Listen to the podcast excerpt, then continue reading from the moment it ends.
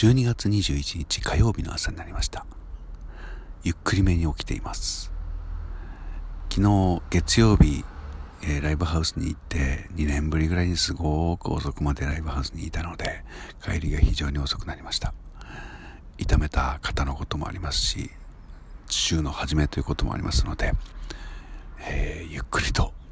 お休みしようと思って、えー、ゆっくり寝ておりました。まあこれで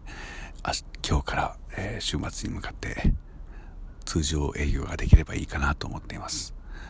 まあ、でもあの何でしょうね。ギターを弾かないで過ごすっていうのは大変難しいことだなということを思い知りました、えー、肩の負担を防ぐために、えー、減らすためにギターは今週は弾かないでおこうと思っていたのに気が付いたら抱えてこうちらーっとずっと弾いているわけですよ、ね、面白いものです。えー、体の一部になっているんだなということをしみじみと思った昨日でした。